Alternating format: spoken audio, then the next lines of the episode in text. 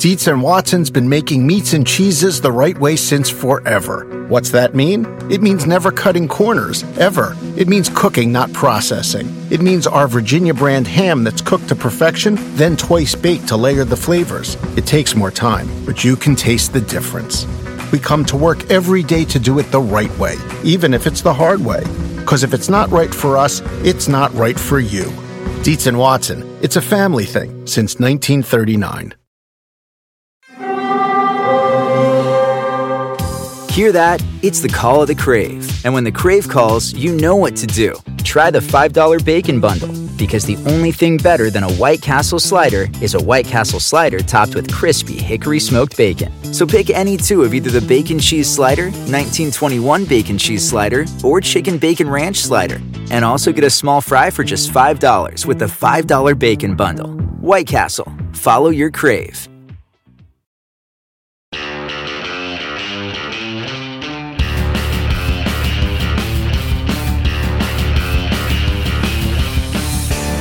Hi, welcome to the NASCAR NBC podcast. I'm your host, Nate Ryan, here at our NBC Sports Charlotte studio, joined by AJ Allmendinger for the first time this season, first time in a while, maybe the first time ever on the post race edition of the NASCAR NBC podcast. AJ, welcome. Well, thanks for having me back. You know, it's uh, it's one of those things that I w- we were just talking before we get on here. I forgot about Charlotte traffic. So it, it got my intensity level back up. From, I, I just calmed down from Talladega came right back. so yes, it's been a while since I've been here, but happy to be back. That's what we're here for, man, to get that blood pressure pumping again after you spent all of, I'm sure, Sunday settling yourself down after a really wild Xfinity race ending. I, I want to get to that and talk to you about that. But of course, you're here because we're going to do NASCAR American Motor Mouths with Marty Snider after this, and we're going to primarily be talking Talladega Superspeedway Cup race. And we'll get started with the moves that won the race Sunday at Talladega, or in this case, I think it was the lack of moves that won the race for Ross Chastain. Ross Chastain wins by essentially holding the wheels straight for the final lap of the race at Talladega. He beats Kyle Larson. Larson says that actually he made a mistake, that Chastain helped him get a run on Erik Jones, who was leading at the time, and then Ross kind of baited him into going around to the outside. Uh, yeah, I mean, I feel like I did a uh, pretty near perfect job for me at a super speedway until the, the last know lap there. Uh, yeah, I just I should have like I think you know just kind of fake going high and then went back low. I just I had that run and uh, Ross helped me with that run. It kind of baited me into to going to the outside. So just a little inexperience probably there, but yeah, like I said, really proud of them. Uh, honestly, the first time I've had a legit shot at winning a plate race in the Cup Series. So um, happy about that. But when you are that close, uh, and I was in the exact position I wanted to be in, I didn't want to be leading. So I feel like I, I did a, a good job with patience and stuff. Just made one small mistake there and uh, cost me win. Chastain afterward, AJ kind of disputed that, and he said that I was never going up. I don't know what Larson was thinking, thinking I was going high. No, he went up. I think he went up to pass the 43. Uh, that's how I remember it. I was never going up. I mean, I might have like, I mean, it's a blur. Like coming to the finish and Kurt's on my right rear. I'm trying to keep whoever like I don't even know if there's anybody still behind me, but just no matter where the car went, the mental decision was not to go to his right rear because I had somebody on my outside. So that's cool that he thought I did it though. Let's let him think that. So AJ is as a driver, want to get your thoughts. What do you make of the final lap at Talladega, that pass for the win, and how much of it was maybe a result of Kyle Larson's lack of experience in terms of battling at the front for a super speedway win? Yeah, it was uh, actually an interesting stat. I didn't even realize Kyle Larson hadn't ever finished in the top five. It's amazing, right? Like you, right. you, yeah. you think about, and that's just it, it shows how hard super speedway racing is. Just sometimes luck of the draw, sometimes knowing what to do. You know, I mean, for my background, right? Like when I ran Cup, I never ran at the front of the super speedway races. Now I waited till the end because that's what we had to do, and I had a lot of chances to win those races. But when you run up front, it's a different mentality of, of the make moves you have to make. It's what I'm learning in Xfinity. I've been close to winning those races, but I haven't yet because you have to figure out what moves to make, and it really just takes experience. It's why guys like Brad Kay and you know you see the guys that have been so good in the past there. What Dale Jr. used to be. I think it started with when the pack kind of got separated. So, you know, whatever it was, like that two, three laps to go when Kurt kind of it, it, separated the pack, and that Right. was the worst thing probably for Erik Jones. I had that same experience at Daytona in February, where if you just got like two lines kind of moving and you can kind of move back and forth, it is the easiest thing to do. I especially I think with the new next gen car because it almost is like a truck pack where you don't get those as big of massive runs where you feel like you have to defend like the old Cup cars did. Uh, so once it separated that pack, and all of a sudden Kyle Larson fell off of Erik Jones, and Erik got the lead. That's where you go, uh oh, okay, I'm in trouble. From there on, now you're watching your mirror, and, and I I heard Erik talk about how he wa you know the spotter's telling you what to do, but you you don't even really hear it. You're just watching the mirror trying to make that move. And Kyle Larson got baited into it. Ross gave him a big shove. Now Ross can easily say, "Oh, I wasn't going high." So Well, you're not buying that, and you know Ross well. So Yeah. you're like, come Ross on, is, man. Ross, is, I, I have enough experience to know Ross is going to do whatever the guy doesn't do. I mean, it's it's oh, you know, so it's Ross is going to do whatever yeah, Ross. yeah Ross is going to make right? the move Yeah. he's going to have to make. So he can easily say, "Oh, I was going to stay low," or or the whole time. Okay, well, yeah, of course, because that's how you won the race. But you know, Kyle had a great run. And in that moment, you feel like the move you're going to have to make is go high. Well, when Erik blocked, it's I feel like with these next gen cars, like as soon as you get side by side and that air hits the car, it really slows that car down. So as Kyle makes the move, his car loses all that momentum. Well, Erik goes up, now slows him up. Ross has still got that momentum and is able to kind of make that pass real easy without any defense because Erik's focused on Kyle Larson. Unfortunately, sometimes you have to pick one or the other, and Erik chose the wrong way. you brought up Ross and uh, his mentality, and you have great insight into him, AJ, because he's a former teammate of yours at Kaulig Racing. Undoubtedly, this win shows that there was some maturation of Ross as a driver.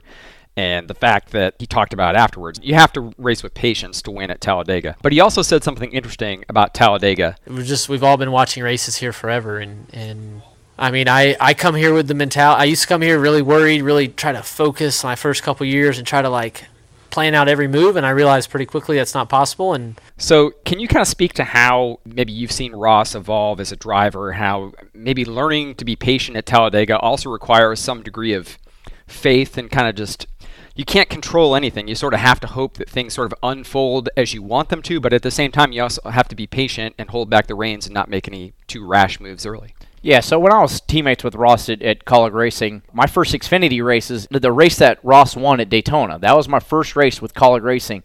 I remember, you know, we all planned it out. Okay, all three of us worked together, and I got in the lead, and Ross behind me. I mean, this is like lap 10. and I'm like, all right, cool. Next thing you know, he just makes a hard left, clears me, and moves up in front. I'm like, well, okay, I guess Ross is going to lead this race. And that's how the whole race went. Yeah. And he ended up winning that one. But I've seen other races where he's doing the same thing and either gets involved in wrecks or gets too aggressive and, and it doesn't work out.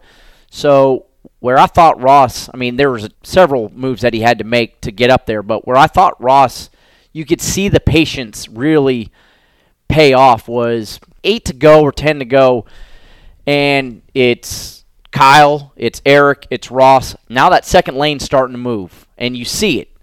And finally, Erik said, I got to go up there and take it. Well, I figured Ross was going with him because he was going to shove by him. Well, Ross decided, no, that's not the move I'm going to make. I'm going to just stick on the plan of running the bottom lane, and I'm going to try to make it work out. And obviously, it did work out. But easily, I thought Ross could go up there, start trying to push Erik, try to shove him by so now he can try to take the lead. Right. Well, Ross right there was just, he showed his patience. He fell back to actually third line because Erik obviously got back into the lead and was able to, to dictate that line. And that right there kind of really stood out to me where I thought, okay, it's a different Ross than we've seen. Now he's playing it out and just being patient, saying, okay, the inside line's probably the safest line I can be on. The outside lane was probably moving a little bit better at that point, but had more potential of getting you in trouble or even getting put three wide in the middle. And he stayed on the bottom and, and played the game and played it the right way. Even though we've talked about his development as a driver, AJ, it occurs to me that Ross kind of still has that edge to him. I mean, you said it. Ross is going to do what's good for Ross Chastain in terms of winning a race. And in the past, that's gotten him in trouble at times. And certainly he's more of a veteran. You know, he's had the talks with Kevin Harvick or Kurt Busch or whoever about like how to race better. But does he still kind of have that Ross Chastain edge to him that makes him, you know, the driver that he is? Well, I felt it at uh, COTA for sure. Yeah, Uh, exactly. Yeah. Yeah, uh, but and I even talked to Ross about this after the way that played out. I mean, it was frustrating uh, at the end of it for myself. But you know, Ross is going to do what it takes to win the race. But we all are. Yeah. And but what what you've seen with Ross this year, I mean, you think about all the races, you know, leading up to COTA that he's had a shot to win at. And Vegas, he stood out. He's been really fast. Martinsville, you know, he was struggling early in the race and didn't qualify very well. I think he was like 27th, 28th. Maybe an old Ross starts driving through the side of people early in the race to try to get to the front, especially with the long green flag runs that we were having. Potentially might get lapped. Next thing you know, Ross is running inside the top five and never had a scratch on the car. So at the end of it, is Ross still going to do what it takes to win the race? For sure. But to get to that point, I think it's a little different. And now that he's won, now that pressure's off of him, right? Because if you think about it, you know, he, he had the wins in the 42 car of the Xfinity series. Then he goes to Kaulig Racing. He wins the, the one Speedway race, but doesn't win the, the whole year that he's there full time. Goes to Ganassi and, and has some close runs, but never wins. So the pressure's building up. He hadn't won a lot of races. Well, now here at Trackhouse, you see it feels like it's his home. He's making it his race team. He's won two races now. Now that self pressure is like, okay, I'm going to let it just release a little bit. Now I can just kind of believe in that I can win these races, and we're seeing it. And, you know, I thought about it when I was trying to chase him down at COTA. I thought, man, I might be trying to chase down the champion here No kidding. because that's Wow. how strong he is, and it's a credit to Justin Marks and Trackhouse for the organization. Daniel Suarez is running just as well, it's just not winning. But we could be seeing a, a guy that you know maybe he's not your leading contender to win the championship, but like he's not. I wouldn't call him a dark horse anymore either. No, I'm, well, we're 10 races in, and there are two guys in Cup with two victories, and that's William Byron and Ross Chastain. So I know it's really early to start talking playoffs and everything like that, but we're coming up on halfway through the regular season, and he's got more playoff points than a lot of guys who are they're picking to make the championship for. So you could see It- you could see a deep run for him. And, he, and you think about there, look at all the racetracks that he's he you know he's running well at all of them. It's not like now you can't say, well, yeah, I mean you get to the Roval, he's going to struggle at the Roval, so I hope he's got a lot of playoff points built up, or he's got already got himself the next round. No, he's a hell of a road course racer now too. He knows how to race at all these racetracks. He's super fast, and and now he's starting to get the idea of that confidence inside of okay, I can just play these races out, and I'm gonna have a shot to win at any of them. So, yeah, I mean that that it really did stand out to me at COTA. I was like, man, I, he could be a champion this year. I might be trying to chase down one of the guys to win a championship. So, I mean, he's doing a fantastic job, and so is that organization. Trackhouse is really on its game. Also had a good run at Talladega. Petty GMS and Erik Jones, the driver, heartbreak for Jones. He's leading on the last lap, and he regretted the way the final lap ended. AJ, he had some regret that he tried to block Larson. He went high instead of just holding his line and letting Chastain push him. And Jones said that I saw the top getting some momentum there in three and four. It looked like they had a lot of momentum, and I was getting too far out. I was trying to back up to the five, and uh, he got a run and tried to defend, and the one kind of just opened the door for the one. He, he cruised by everybody and, and, uh, ended up winning there. So you just only get so much of a picture in the car in the seat, and, and I was trying to do what I thought I needed to do to win the race, and unfortunately there was other circumstances, which is Talladega, but Air Force Chevy was fast. Just um, needed uh, a few thousand more feet. You know, defending the five, probably would have just stayed on the bottom. I didn't realize the bottom was coming with that much uh, momentum, and I don't know. Rick was probably telling me my spotter. I just probably I was in my own world, right? You're trying to do what you can see, and you're also trying to listen to him. But um, obviously, if I would have known that the bottom had that much steam, would have probably stuck with it and hope hope the one has to has to push me. You know, so it's frustrating, but um, you work that hard for 500 miles, and it comes down to the last few thousand feet, and um, it's tough.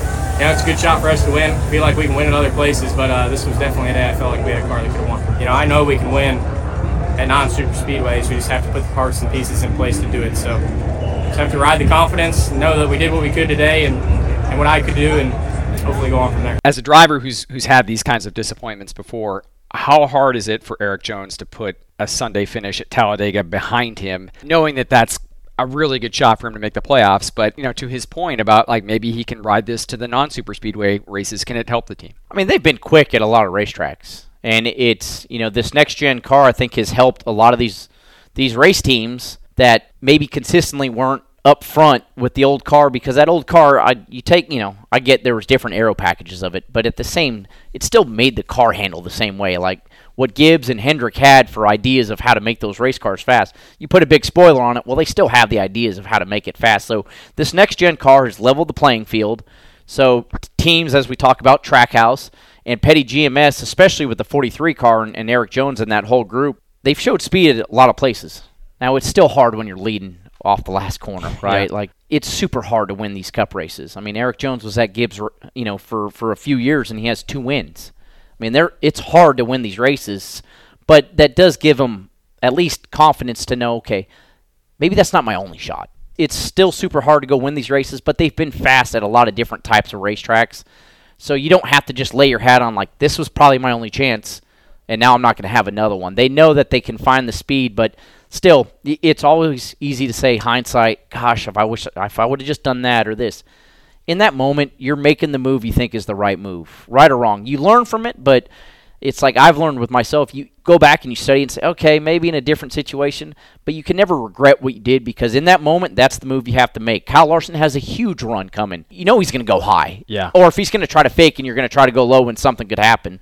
And heck, who's to say with that run if he fakes and Larson goes low and he gets on his door that Ross doesn't drive by both of them on the outside, no matter what Ross says. Just saying he was going to stay low. Uh, but you know that, that that's what's hard about super speedway racing. It's all blink of the eye, running 200 miles per hour, that split second. But I, I do believe that he, he does have confidence, and that that organization does have confidence that they can go to different types of racetracks now and at least run up front and maybe give themselves a chance to go win another race. I think uh, what increased the degree of difficulty as well Sunday at Talladega, AJ, was the fact that it was the next gen car debut at that track. And we heard a lot, I think surprisingly, about how it was more of a track position race than it had been in the past. Ryan Blaney said afterward, You can't pass anybody here anymore. You can't really make a third lane. I don't know what the problem is with it. So What's your take? I know you didn't race in the Cup Series Sunday, but you certainly got a really good look at it. You've driven the next gen car.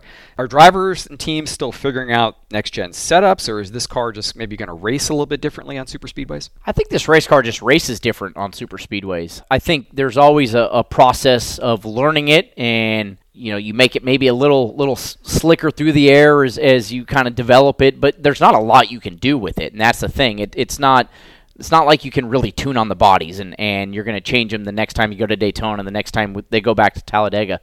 It's just a different way of this car races. And track position is very critical. We saw it through the strategy.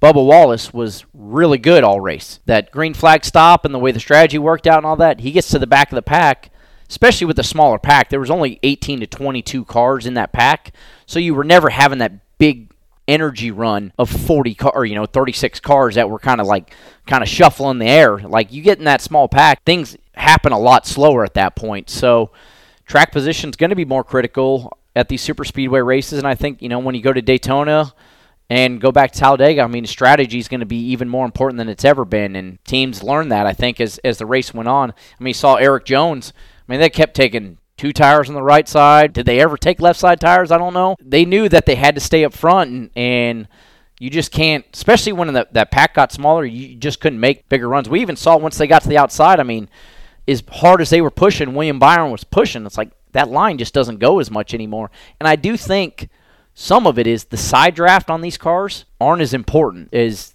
the old car. Like you used to door the guy, kill the energy of that right. of that car, and then pull off them and that would help you. It just doesn't seem like it works that much in this car. Which was NASCAR's intent, right? They wanted to sort of eliminate aero side drafting capabilities, which I think is good probably on mile and a halfs, certainly, that maybe it increases the quality there, but it changes the game a little bit at a track like this, I guess, right? Yeah, and yeah. it's it, you know it's just you're still racing side by side, but it's just a different type of racing now. You know, drivers and teams will learn that, and they'll have to to you know work on making sure strategy because it's you know Daytona maybe if it's super hot in the summer, handling becomes a little bit important, but that's the thing. It just doesn't seem like handling with this car at the super speedways is really critical because teams weren't even changing tires. Tires aren't wearing out, and when handling isn't in play, then it, it is all about staying up front and strategy. I would be remiss, not that I'm trying to spike your blood pressure again, but I'd be remiss if I didn't bring up the fact that you were very much in contention on Saturday in the Xfinity race. Different type of race car,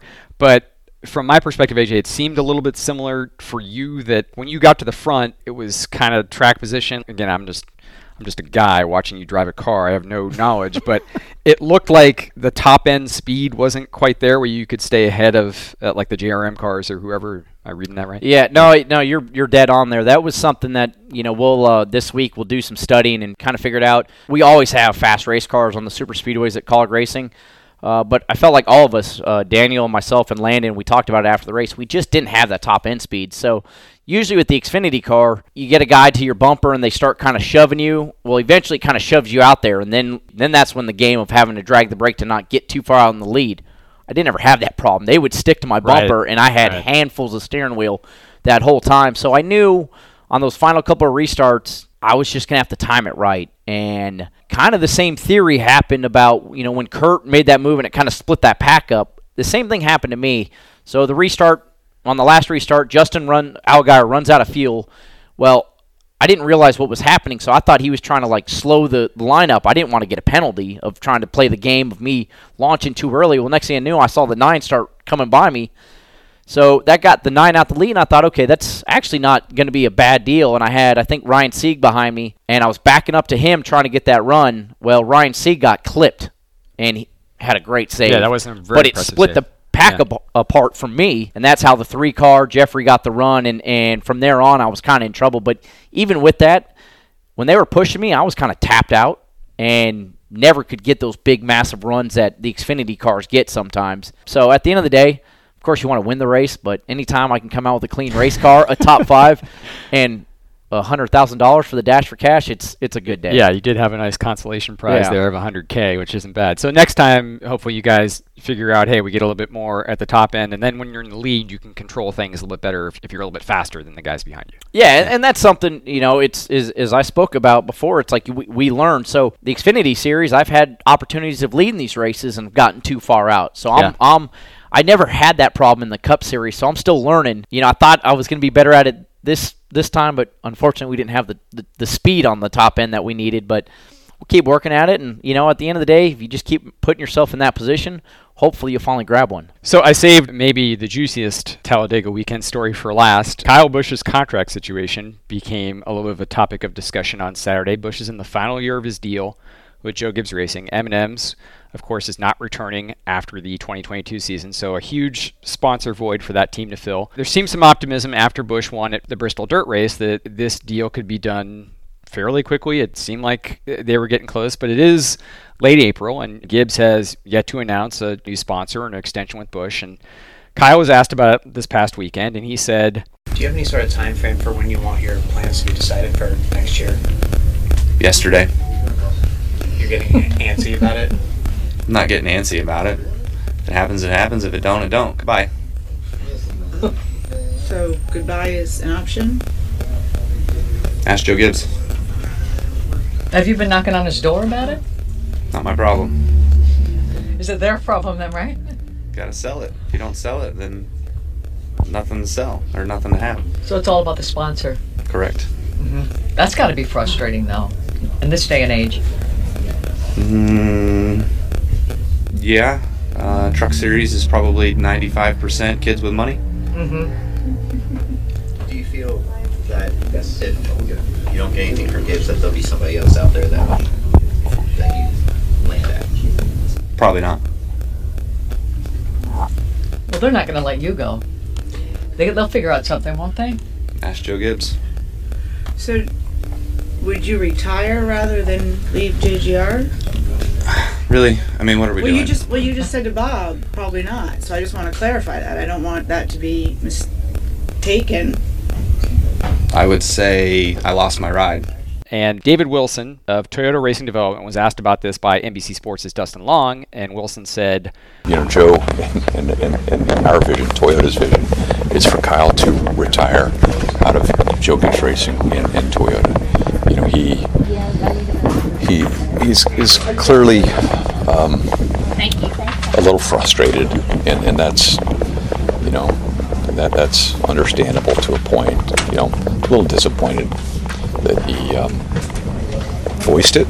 To, to, to be fair, but um, he knows he he knows because Joe talks to him all the time how hard we are collectively working to to make sure that um, that we have a place for him for as long as he wants to stay. So again, I know you're an Xfinity driver, but I know you've been through situations with contracts before. What do you make of this twist of events?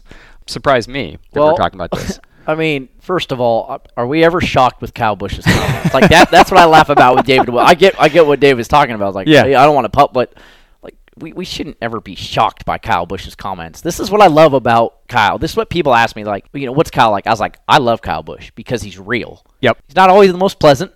He's now I'll say he's always if I call him and ask him questions about how to drive a race car, he'll give me detailed answers for as long as I want him. But, you know, he he's also who he is. Like if he's not happy or there's something on his mind or something you don't want to talk about and he'll make sure that he says how he feels about it. I get it. If if you're Kyle Busch, Kyle Busch is one of the best there's ever been. Not in our generation, not in, you know, in the Cup Series or Xfinity, the best we've ever seen in NASCAR. That's why you have that many wins. I don't care if some of them are truck wins, some are Xfinity wins. He's one of the best drivers we've ever seen. Like him or hate him. It's true. So yeah, I get it. Everything he's done, like why wouldn't they sign him? Yeah. Now it's it's sponsor money. Unfortunately, this is what runs our business. Right. Is sponsorship dollars. Right. Do we really think Kyle Busch is going to go without a ride next year? No way. No, there's not No. a chance. Do you really think Toyota wants Kyle Busch to go drive a Ford or a Chevrolet? Ain't going to happen. But if you're Kyle Busch, sure. A, because you, you want to know that your, your future is locked up. B, you don't want the questions asked. Because what's he going to say? You know, it's, you know, oh, yeah, of course, of course I'd like to have a contract. Yeah. Now, he says it in his own way, but it comes down to money at the end of the day, but I don't see there's a way that Kyle Busch isn't in Toyota unless he doesn't want to be because they're going to make sure that he's there no matter how they have to do it, whether it's sponsorship dollars or manufacturer dollars. He'll be there. I think you just hit on it in that, and I think David Wilson kind of touched on it as well. The the reason that they don't want to talk about it, and to your point, like they keep having being asked about it, is it just becomes counterproductive. Like there's no upside. While it's sort of like lingering that, like, hey, is he coming back? Is he not? Just the fact that people are wondering that just kind of creates this environment of what if other teams start asking around, or you know, I don't know if you've ever been in that situation as a driver who's sort of unsure of what's happening next year, but it's just it's never a great situation to be in. It strikes me. No, there's not, but I feel like there's about, you know, 5 to maybe 10 at max drivers in this sport that in a way can write their own ticket or that you can make demands and and your demands are going to be heard and probably taken care of because somebody else will help if not. And Kyle Busch is at the head of that list. So, sure, of course Toyota doesn't want that out there because who's to say that Roger Penske's like, "Oh, really?" so they don't have a contract. Ford's like, "Oh, okay, let's figure this out." So Stewart-Haas apparently has a slot to fill for next year there with you- Aric there- Almirola ex- retiring. So, Exactly. yeah. So, at Yeah. the, you know, it still comes down to, to sponsorship money and and you know whatever you have to pay Kyle along with that. But they don't want to let Kyle Busch go, and I don't think they will unless Kyle finally gets tired of it and says, "You know what? I am getting some phone calls. Maybe I am going to listen." You mentioned that you've called Kyle Busch before. You've talked to him. Just how often does that happen? It, it, it doesn't happen a lot. I try to be respectful about it, but you know, especially when it comes to the Xfinity series, I don't ever call Kyle if I'm have to race him. But you know, there especially it a lot of it was back in in 2020 when I was starting to go to non road course racetracks in the Xfinity series. I remember I just reached out to Kyle and, and said, "Hey man, I, I get it if you don't want to talk, you know, or if you can't. I'm racing against maybe not your cars, but it's Joe Gibbs' organization." Like he detailed list Really? of everything. I mean, I'm appreciative of it because there's some people that sometimes you get that info, you're like, okay, is it really truthful? How much? But I mean, it's from 100%. And you know, he's asked me questions like when we're at the road courses and stuff, and it's you know, I try to be fair in, in the same way. So that's what I've always told people. It's like I, I get you know sometimes his attitude, sometimes his comments, but he's real. Wears his Like- heart on his sleeve, but is uh, 100% hundred percent real and honest. and that's and that's who he is, and and I respect and, and I truly enjoy him for it. And having to race against him, he's one of the best. So it's like if you do beat Kyle Busch, you're accomplishing something big. So yeah, I mean, I've I've always respected Kyle and, and been appreciative, especially when I can call him and just ask him a question. And like I said, I try not to do it a lot, but if there's questions, I know that he'll reach back out and he'll answer them. If you have an opportunity to pick the brain of a generational talent and you Yeah. know what he tells you is going to be exactly what you need to make your car go faster, that's that's like an invaluable resource. For like why would you not rely on that? So speaking of your driving, AJ, I wanted to end on talking about your season. Well, first of all, before we got started, how many races again? Forty-nine. 49 this year. yeah. So I'm glad to see you cut back I on your schedule. I was in here in 2019 and I thought I was done racing and I'm back to 49. Most races I've ever done in my life. You're like Jimmie Johnson, who left NASCAR and I think is racing more now than ever between IndyCar and IMSA. So you've got 16 races in Cup and 33 in Xfinity. Yeah. You seem like you're in good spirits, so you must be enjoying it. Well, I mean, it, it's, uh, of course, you want to go out there and I, I feel like I'm probably more passionate and even at times harder on myself now than I've ever been at the racetrack uh, because I know there's an opportunity to go win races and run up front and accomplish stuff. And it re energized me at Kaulig Racing of, of having those opportunities because there was a while I, I hadn't had those opportunities. So I'm enjoying it. I'm still when it doesn't go well, I'm I'm frustrated and, and mad and hard on myself and all those things. But what allows me to be like that is Matt Kaulig and Chris Rice because they let me be like that, and then they're like, okay, we're done. Like let's go do some some fun stuff, and you know we love who you are. Don't change. Like keep making us better, and I hopefully we make each other better. So I'm enjoying it. You know this year's been good in certain ways and not great so far in others, but it's a lot of fun and definitely excited to do more of it. When you talked about Ross kind of becoming the leader of Trackhouse, do you feel like you've sort of become that for Kaulig Chris Rice and Matt Kaulig, like kind of giving you that opportunity? It sounds like you've become kind of the guy there.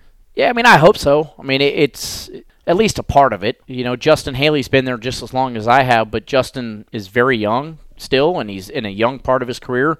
I think where I can benefit of my experience now and, and hopefully help others is the fact that you know for the longest time it's kind of cutthroat. You're like, I don't want to help anybody. I'm not. I'm here for me, and I'm I'm only here for me, and I don't want I. I don't want my teammate to win. Like it, that's the worst thing.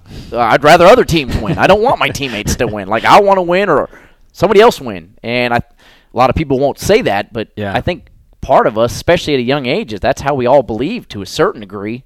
Now it's like, no, I want all of us to win. I loved when when Justin would win. You know, when Jeb won last year. You know, I can't wait for Landon and, and Daniel this year to win, and they will win. And so I, I do everything I can to try to make us all better because now with Kaulig Racing, I, f- I feel like it's partially my team. Like Yeah. it's like I, Yeah. I I've been here for four years, and, and I hope to be here a lot longer, whether it's driving or, or just being a part of the team in, in one way or another, because I, I truly enjoy it. But I think that's a different attitude now. It's like, yeah, I God, I want everybody to win. I hope we all win because it, I do feel like it is somewhat, at least a little of my team as well. Well, you should definitely claim some ownership because you do have a win this year. You won the uh, Xfinity race at COTA, and I was looking at your. I know you said some good, some bad, AJ, but like your start to this season, second, ninth, seventh, ninth, seventh, third, first, fourth, third, third, no DNFs, everything in the top ten. I look at those numbers and maybe I misread it, but that looks like one of the best starts of your racing career to a season. That for sure is my best start. Okay. Chris Rice points that out to me every time. think, yeah. Every time I'm hard on him about like, hey, we got to get better. He's like, he's like, what's your average finish right now? I'm like, I don't know, four point two. I don't know, whatever, Chris. I get it. You know, I think so. You know, last year I went with the attitude of never being full time in the Xfinity series. Okay, I, I just want to win. Like I want to win races. I want to win races. I want to be contending to win races. There was times I maybe have been pushing too hard or the team we'd make mistakes and, and we'd cost ourselves good finishes. You know this year the reason i say it i'll say a lot of good. You know where where we are working hard right now is we haven't contended at times. Take away the super speedways and, and the road course. Feel like at times really contended to win the races. Now every race we have maximized our best finish. And that's where i love our team. So i know we're going to continually get better as an organization make our race cars faster but as we're doing that we are building a good points gap and building good really self-esteem inside the race team that we're maximizing every weekend and having great finishes. So hopefully when we get there because what happened i felt like last year we were really good and then as the playoffs as we got close to the playoffs and as we got in the playoffs we just didn't have the speed. We managed our way through to the final four but when i got to phoenix it was like man if we don't I hope we hit lightning in a bottle, but in my mind, we all kind of thought uh, it's going to take a lot to try to win this. Hopefully, this year we're building up to that. So when we get to the playoffs, that we are at our best and we really have a shot to win the championship. So you've kind of mapped out things a little bit differently this year to peak, as they say, toward October, November. And I think we're, we, you know, a, a full year under our belt, at least for me, I feel like I knew where we lacked, and we've worked on that. And now there's other areas that we're working on. So last year was kind of like it was just all happening as it happened, and no, with no practice and not really knowing what to expect. You went in those weekends wanting to try some stuff, but knowing like, hey, our stuff right now is pretty good. So now we're we're I think more open to, to trying new stuff to try to make ourselves better for when we get to the playoffs. All right. Well, we certainly are looking forward to watching you. know, you're locked in the playoffs. Dover coming up next. A lot to come in the 2022 season. You can catch them on every Xfinity race weekend, but a lot of Cup race weekends as well. And you can also Yeah. catch him here on uh, NASCAR America, hopefully a few more times this year. AJ, thanks so much for being a guest. Really enjoyed this. Thank you, man. Our thanks again to AJ Allmendinger for joining us for the first time on the post race edition of the NASCAR and NBC podcast. We've had AJ before as a regular guest, but this was the first time we've had him on as a post race analyst for one of these episodes, and it was a real treat. Always great to have an active driver join us to analyze what happened in the Cup and Xfinity Series races at Talladega Superspeedway last weekend. So thanks again to AJ for coming down to the NBC Sports Charlotte studio a little bit early before he did NASCAR America Motormouths. Really, really appreciate it. Thanks as well to NASCAR and NBC producers Emily Comboy and Aaron Feldstein for lining up AJ as our guest. And a reminder that we also taped this podcast on camera ahead of NASCAR America Motormouths in our NBC Sports Charlotte studio. Motor Mouths airs Mondays and Wednesdays at 6 p.m. Eastern on Peacock, and all the Motor Mouths episodes and clips are on the Motorsports on NBC YouTube channel. You can also find lots more great content and highlights daily, as well as the on camera version of this podcast. So make sure you visit and subscribe to the Motorsports on NBC YouTube channel. If you have any NASCAR and NBC podcast feedback, you can send it to me on Twitter at Nate Ryan is my handle. Thanks again for listening to the NASCAR and NBC podcast.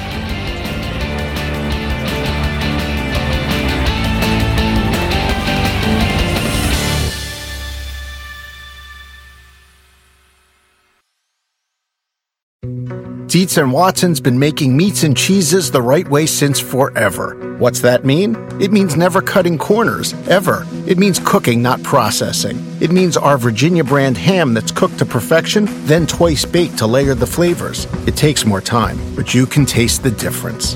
We come to work every day to do it the right way, even if it's the hard way.